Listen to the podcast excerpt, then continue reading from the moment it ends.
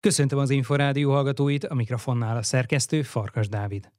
Ötödik lett Siklósi Gergely a Heidenheimben rendezett párbajtörvívó világkupa versenyen. A magyar válogatott a 13. helyen zárt. A 11. helyen végzett a magyar női és a magyar férfi törcsapat is a Kairói világkupa viadalon.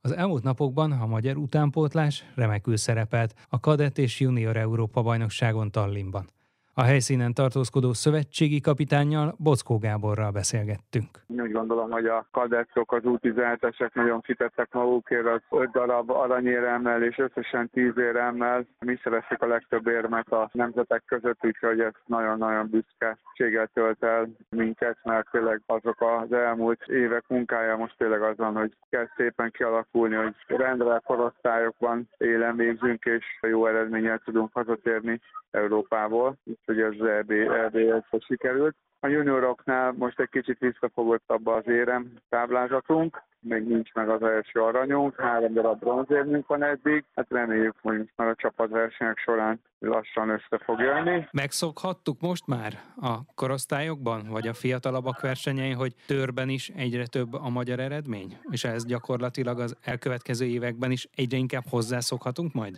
Vagy ez nem automatikus igen, még? Igen, igen, igen, azért azt hozzá kell tenni, az, az elmúlt időszakban nem mindig volt az, hogy a, a férfi tör vagy a női törben is ugyanúgy érmesekért vagy döntőt kellett néznünk. Most már az elmúlt években, ugye tavaly is Kadett Európa bajnok egy magyar versenyző lett, most is csapatban is jól versenyeztek a versenyzőik, tenap juniorban hoztak egy bronzérmes férfi törben, úgyhogy én úgy gondolom, hogy most már mondhatjuk azt, hogy újra három fegyvernemes a magyar vívás, és ugyanúgy kell izgulnunk és szorítanunk és drukkolnunk a tör szakágnak is. Úgy gondolom, hogy ez nagyon jó. Ebből is látszik, hogy az utánpótlásunkban nem fegyver nem specifikus, hanem, hanem inkább munkaspecifikus ez az egész történet, hogy aki dolgozik, annak meg lesz az eredménye. Az aranyérmesek közül lenne olyan, akit különösen is kiemelne?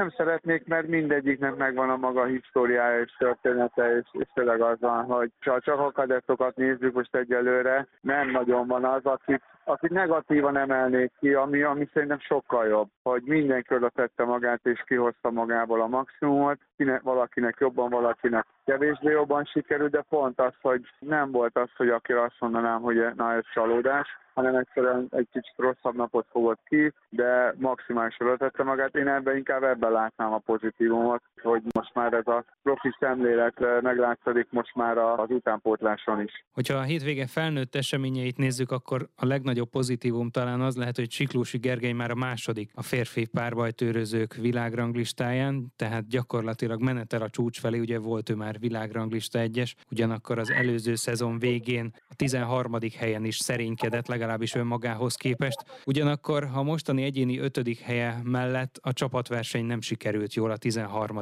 lett az együttes a Heidenheimi világkupán. Igen, Gergő most egy nagyon jó sorozatot fogott ki. Több verseny óta, vagy dolgom, vagy a legjobb nyolc között végez, ami, ami szerintem nagyon jó. Végre kicsit kikerült az olimpia utáni hullámvölgyből, és újra klasszisként tud muzsikálni. Sajnos a csapaton ez már nem úgy sikerült. Most egy kicsit gyengében szerepelt a csapat, mondhatjuk. Szerencsére az van, hogy az öt versenyből a legrosszabb kiesik, csak négy számít. Innentől egyértelműen nem lehet már hibázni a versenyzőinknek a párbajtőr csapatnak, de hát látva azt, hogy az az Izrael vagy más olyan csapat, aki eddig ugyanúgy a legjobb négy volt, mint a magyar, ugyanúgy a hátsó ágon vívott, úgyhogy az a párbajtőr kiegyenlítősége jelenti, én úgy gondolom, hogy ez a kicsit ez a hideg zuhany még jókor jött, hogy nem a kvalifikációba csúsztunk ebbe bele, tanulnunk kell, és, és már úgy kell felkészülnünk áprilisra, hogy ilyen blama már ne történjen meg a párbajtőrrel, se más csapattal. Ami a törözőket illeti a Kairói világkupán,